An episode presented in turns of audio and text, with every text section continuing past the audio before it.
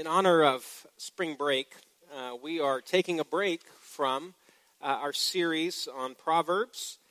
And uh, this morning we are going to look at the story of the rich young ruler. It's one of a handful of stories uh, that appear in Matthew, Mark, and Luke. Though this interaction happened uh, 2,000 years ago, what I think we'll find is that it has surprising relevance for our lives today because the rich young ruler asked a question that we all ask.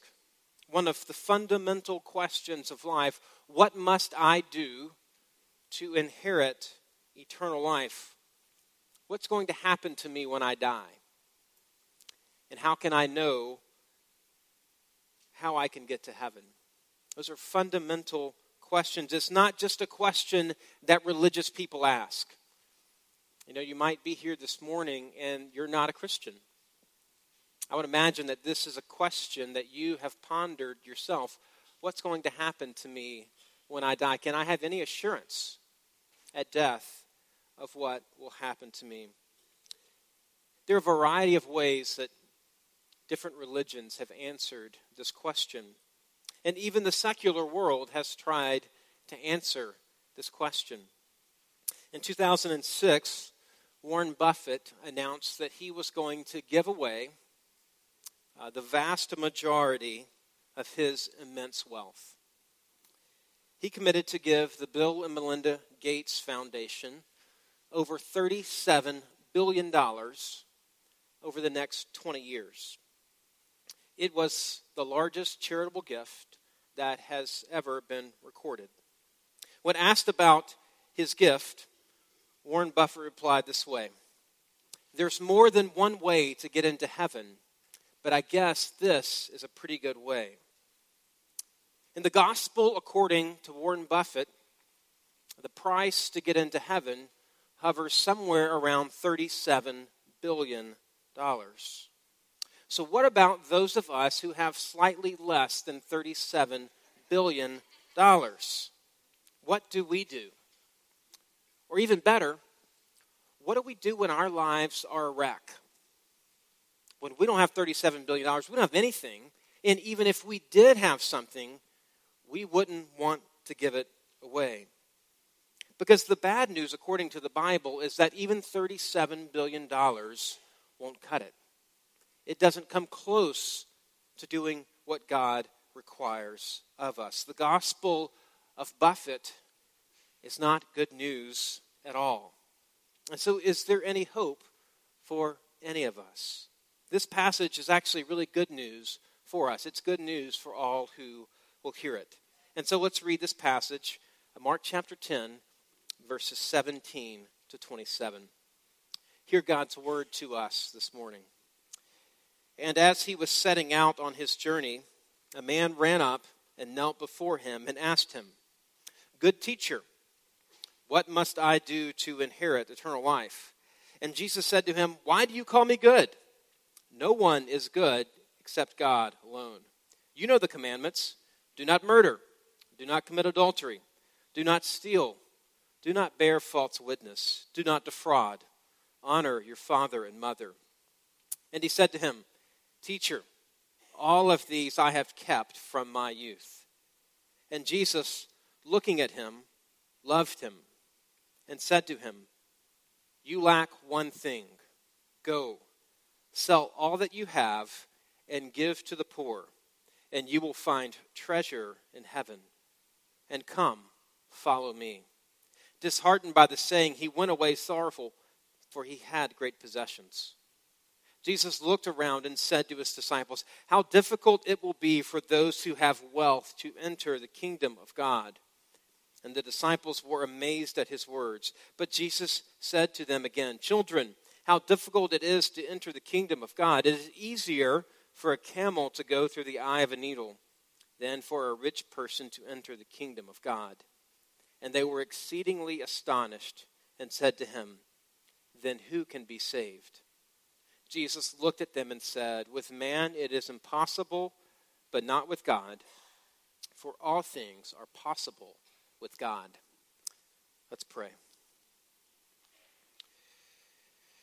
Lord, as we consider this text, we know uh, that we need your help.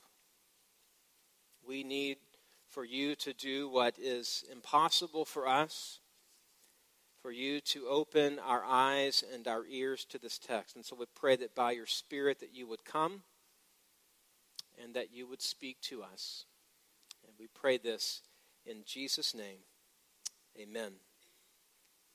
As we consider this text and we get to know this rich young ruler, I want us uh, to ask three questions about him. First, who is this man?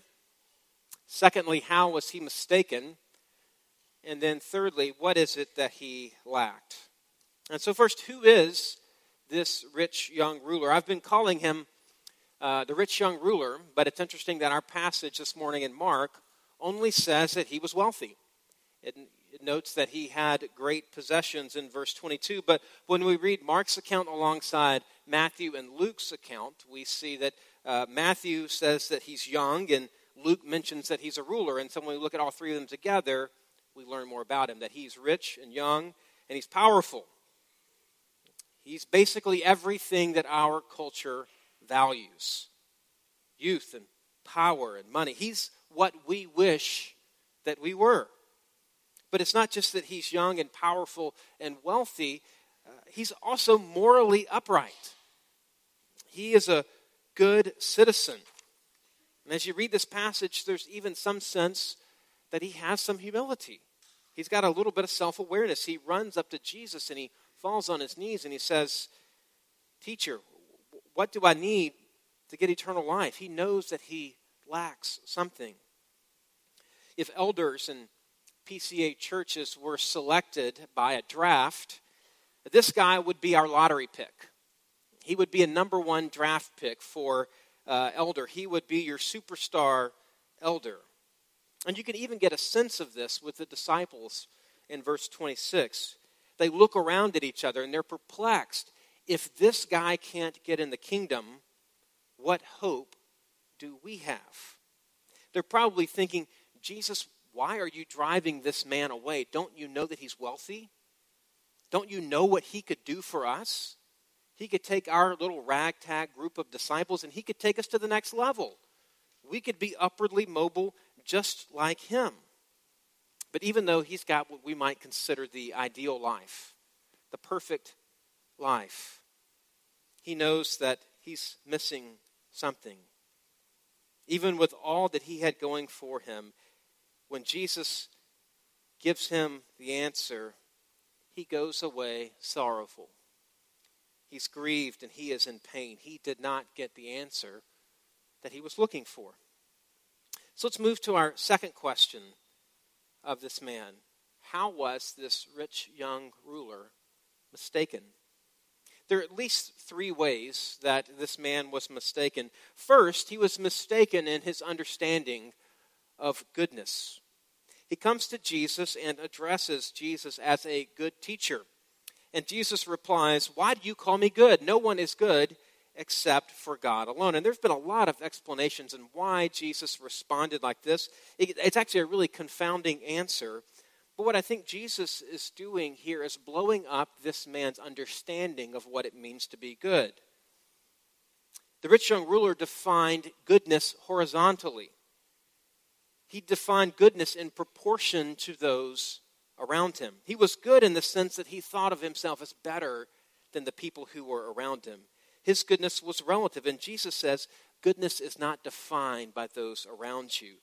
Goodness is only defined by God and God alone. And so if you want to be good, be as good as God is. You see this in the next verse. Jesus tells the man, Okay, you want to know what goodness is? You know the commandments. And then Jesus lists half of the Ten Commandments.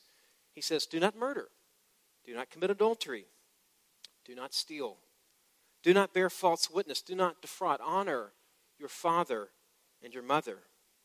Jesus lists what is known as the second table of the Ten Commandments.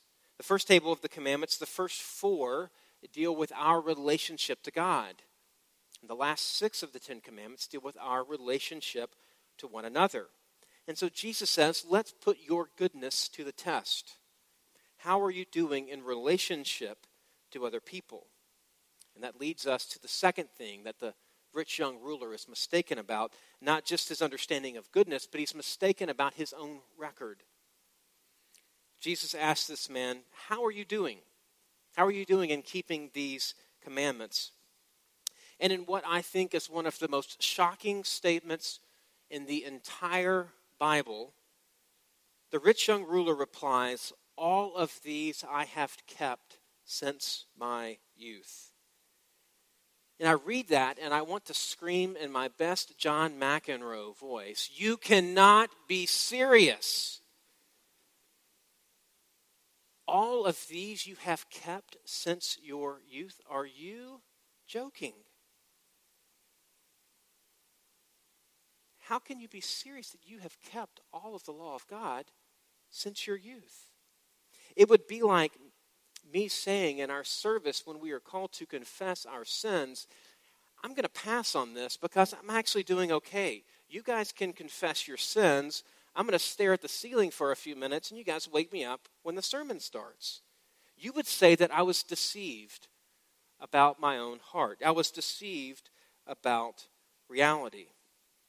The rich young ruler obviously missed the Sermon on the Mount where Jesus said, If you have lusted in your heart, you've already committed adultery. If you've been angry with your brother, it's as if you've already murdered him. And so, how does the rich young ruler get to this point? How is he so mistaken about his own record of righteousness? How is he mistaken about his lack of sin in his life? He does the same thing that you and I do, the same thing that we're very good at doing. We deny our sin by redefining the law of God. We look at God's law and we say, well, it can't really mean that. God doesn't really mean that we are to be perfect. He doesn't really mean that we are to love Him with all of our heart, soul, mind, and strength. What He really means is that we are just to try our best. What really matters is that we perceive that we obey better than those around us. This man redefined the law. He redefined the law to make it something that he could manage. He lowered the bar to make it something that he could do. I had a vivid picture of this in my second year of seminary. A group of us took a trip out to Los Angeles to be a part of a Billy Graham crusade. It was to be one of his last crusades uh, large crusades that he did. And so each night, as we walked into the Rose Bowl, into the crusade, we would pass a group of protesters that had these huge signs um, proclaiming that uh, Billy Graham was a heretic and that everyone who was going into this uh, crusade was, was going to be uh, misled and that he was not being true to the scriptures. And so this was a, to put it lightly, this was a really interesting group of people. This was, they were the type of people who just lived to get into an argument about theology outside of a Billy Graham crusade. But do you know that there's actually another group of people who are just insane enough to want to get into an argument about theology while walking into a Billy Graham crusade? And that is second year seminary students. And so rather than taking the advice of our leaders and just walking by and ignoring this group, we thought, well, we are second year seminary. We have three years of seminary. What don't we know? We can obviously prove these people wrong. And so we engage them in conversation. We come to find out that this group, this is a cult if I've ever seen one in my life. They lived on a commune in the woods, and they believed that they were completely sinless. That a part of their program was complete sanctification. And there is a sense that this group, they, they thought of themselves as the rich young rulers who actually did what Jesus was commanding. That they sold everything to go live on a commune in the woods. But we started asking them as good second year seminary students, well, what do, you, what do you do with a Sermon on the Mount? Have you ever lusted? Have you ever been angry? Have you ever insulted anyone? And to each of our questions, they knew exactly what we were going to ask, and they had a different way that they redefined the law of God. they would say, well, the Bible doesn't actually say that. If you go back to the original language, it would say this. Or, well, the problem is, is that you haven't received the vision that we've received. And so you wouldn't understand that. Or you're not reading the Bible in the King James Version, so obviously you have a corrupt Bible and you wouldn't understand what we are doing. At each turn, they redefined what it was to be good. They made it fit their own record. But as easy as it might be to look down our nose at them, we can do the exact uh, same thing. I have a tendency to define my goodness, to redefine my goodness by my relative performance to those around me. I can look around and say, well, at least I'm not as bad as that guy. His life is a wreck, and my life is only slightly less of a wreck than his. We believe that we can pick and choose which commandments, which parts of God's law, the, the parts of God's law that we feel like we can obey, that's what's really important. The other parts are not important at all. Wherever we are in estimating our own goodness, we can always find someone that we feel like is doing worse than we are. We can be just like the rich young ruler, just like the group at the crusade. We change the law to make it doable. We can try to redefine God's law to make it work for us.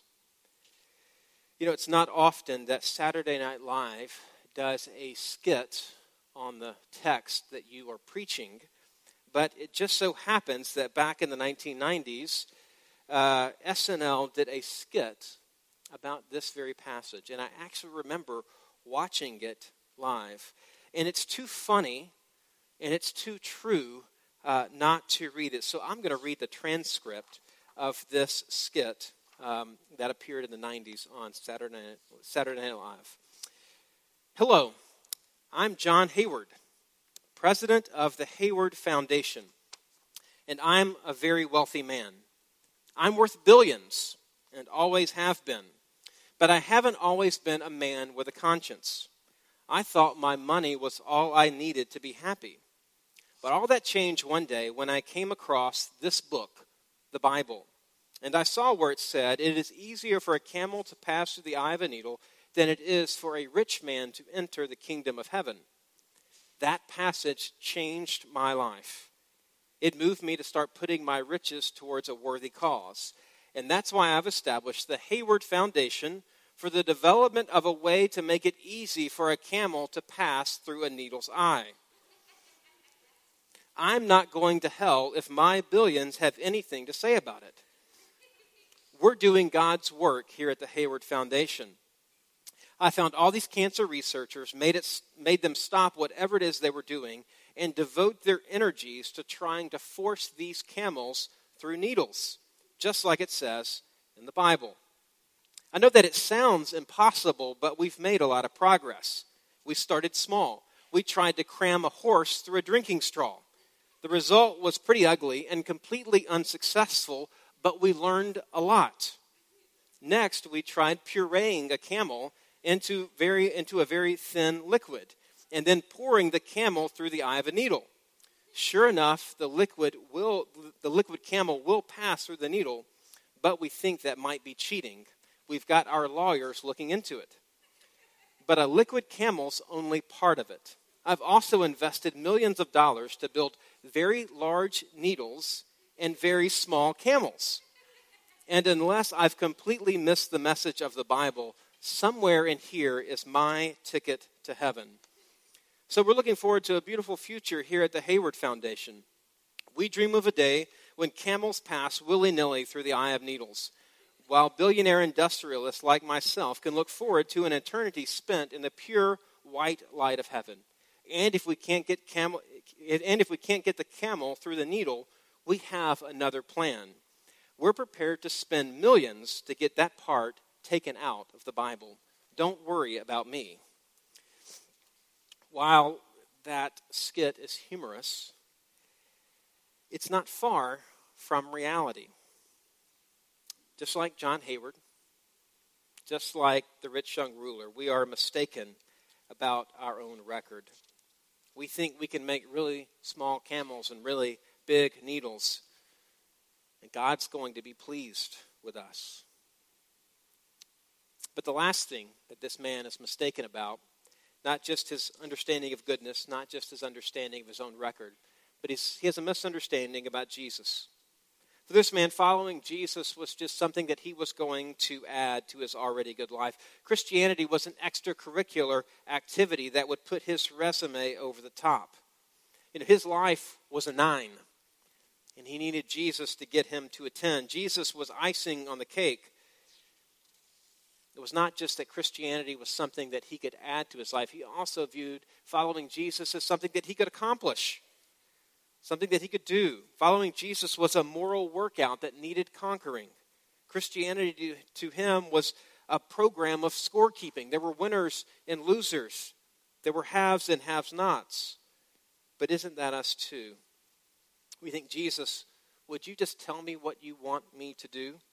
Would you give me a list of things that I could accomplish so that I will be okay? Will you tell me what sin I need to conquer? Will you tell me what book I need to read? Will you tell me what program I need to go through?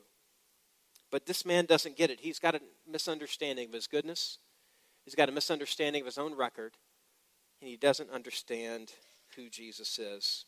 And to expose these misunderstandings, Jesus shows him what it is that he lacks. And that leads us to our third question about this man. What does this man lack? After the man says he's kept the law since his youth, Jesus says, Well, you lack one thing. Here's what you can do. Since you are really good at law keeping, why don't you try this one on for size? Go and sell everything that you have, give it to the poor, and then you will have treasure in heaven, and come and follow me. Jesus exposes what this man lacks, and the rich young ruler decides that the price is too high. He's disheartened, and he goes away sorrowful because he had great possessions. In reality, he was a man whose possessions possessed him. What he owned really owned him, and he walks away from Jesus. And at this point, a lot of sermons on this text will go down the road of, well, if you really want to follow Jesus, then go sell everything you have and follow him. Or it might sound something like this What is the one thing that is standing between you and God? For this man, it was his money. For you, it might be something else. Go give away what you love most and follow Jesus. And so, while it is true, it is true that God owns everything, and that we are commanded to live lives of generosity, and that following Jesus will always mean self denial and sacrifice, I don't think that's the main point that Jesus is making to the rich young ruler in this passage. I don't think the first thing that we are to take away from this passage is that we need to be better rich young rulers and give it all up. Because how's that working out for any of us? Jesus is not telling the rich young ruler, you need more goodness. What he is telling the rich young ruler is that you need to come to grips with your badness. What does the rich young ruler lack? He lacks an understanding of his sin. He lacks an understanding of his need of a Savior. Jesus is tearing down this mask of goodness that this man hides behind. He's exposing how he's gotten it all wrong, that he's actually not good at all. He says, Do you see that what you were trusting in is your wealth? You're trusting in your goodness. You thinking that you followed all of these commandments since your youth, it wasn't about love for God. This was a power play. So you thought that you could get leverage with God. The rich young ruler thought that Jesus needed his wealth and his power, that God needed what he had to offer, but Jesus exposes him. He shows him that the law is not up for revision, the law is not up for his redefinition. But there are two words that I want us to remember as we think about Jesus exposing this man, Jesus sending this man away. In verse 21, it says that Jesus loved him. Jesus looked at him and loved him. This was an act of mercy for Jesus. It was an act of mercy for this man. Jesus loved him enough to bring him to the end of his delusion. Jesus loved him enough to smash his self deception and his denial. Jesus loved him enough to show him his need and his badness. And Jesus loves you and I enough to do the same for us. How do you know when you've encountered your own badness? When you've encountered your own sin? It's when you hear the law of God and you give up. God's law is holy. God's law is good, and it is a gracious thing from the hand of God. God's law shows us what God is like. God's law shows us the character and the holiness of God. The law of God is a hammer, and it will break you, and it will show you how you cannot keep it in yourself. Martin Luther is famous for writing, The law says, do this, and it is never done. The law makes demands of us that we haven't and we cannot keep. The law of God tells you to love God alone, and it exposes how you worship little idols, how it, you worship little gods in your life, how you love other things. The law of God says that we are to love God with the entirety of our being heart, soul, mind, and strength. Love our neighbor as ourself, that we are to love God completely and perpetually. Not just to love God on Sunday, not just to love God for a, a period of time, that we are to love God in all of life, for all of life. The law of God says that we are to be perfect as our Heavenly Father is perfect. So, how do you know when you've heard the law of God as it was given for you? You've heard the law of God when it, sa- when it makes you say, Uncle. When it nails you to the wall and you say, I can't do this, I give up. When you are like the disciples at the end of this passage and you say that this is impossible, that my salvation is as impossible as a camel getting through the eye of a needle if I am left to myself. That if I am ever going to be saved, it must be a work of God. That if I am ever going to be in the kingdom of God, that God is the one who will have to do it. You've encountered the law when God graciously brings you to the end of yourself. The rich young ruler lacked an understanding of what God required of him. The rich young ruler had not heard the law of God. Is that where you are this morning? When you think of yourself in relation to God, do you think you're a pretty good person trying to get better? Are you looking for something to add to your record of morality? If so, perhaps in the mercy of Jesus, He will show you what it is that you lack. He will show you your sin. He'll be gracious and loving to you and reveal to you that you are a sinner in the sight of God, justly deserving his displeasure and without hope except in his mercy to you. You know, I wish the story would have ended differently. I wish I could rewrite how the story goes. I wish the rich young ruler would have come back in tears, fallen on his knees, and said, Lord, I can't do this. Lord, have mercy on me, a sinner. But that's not how the story ends. It ends with a sad man and perplexed disciples. And so, what do we do? What do we do with this text? What I want us to see in this passage is that this is not a story of just one rich young ruler, but there are actually two rich young rulers in this passage. What gives us hope as we look at this passage is that we see Jesus, our Savior, as the true and better rich young ruler. Because he's the one in this story who has real wealth. He's the one in this story who has real power. He's the true rich young ruler who really kept the law of God. He is the one who can say with complete and utter integrity, all of this I have done since my youth. He's the rich young ruler that had it all all of the glory, all of the power, all of the righteousness. He had everything. And he gave it away. And who does he give it to? He gives it to the poor. to me and you.